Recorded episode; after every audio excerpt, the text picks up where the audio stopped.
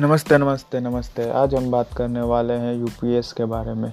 UPS यानी कि जिससे हमारे लैपटॉप कंप्यूटर का जो पावर बैकअप रहता है उसके लिए हम यूपीएस का यूज़ करेंगे।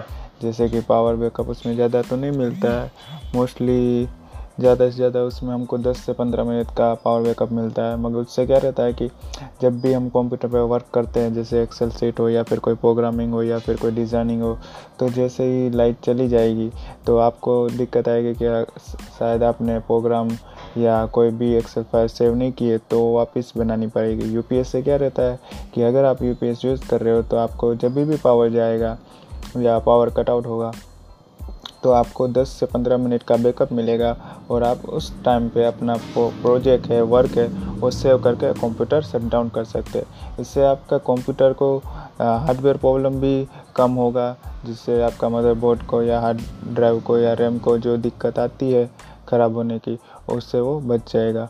आ, वैसे तो यूपीएस छह सौ वोल्ट और एक केवी के आते हैं, उससे बड़े यूपीएस नहीं आते और उससे बड़े तो सब इन्वर्टर में कन्वर्ट हो जाते हैं।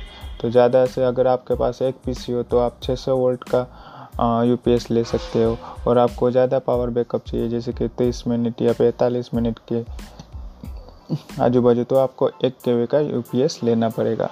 तो दोस्तों, ऐसे ही मेरी वीडियो और मेरे ऑडियो सुनने के लिए हमें सब्सक्राइब करें। Thank you. जय हिंद, जय भारत।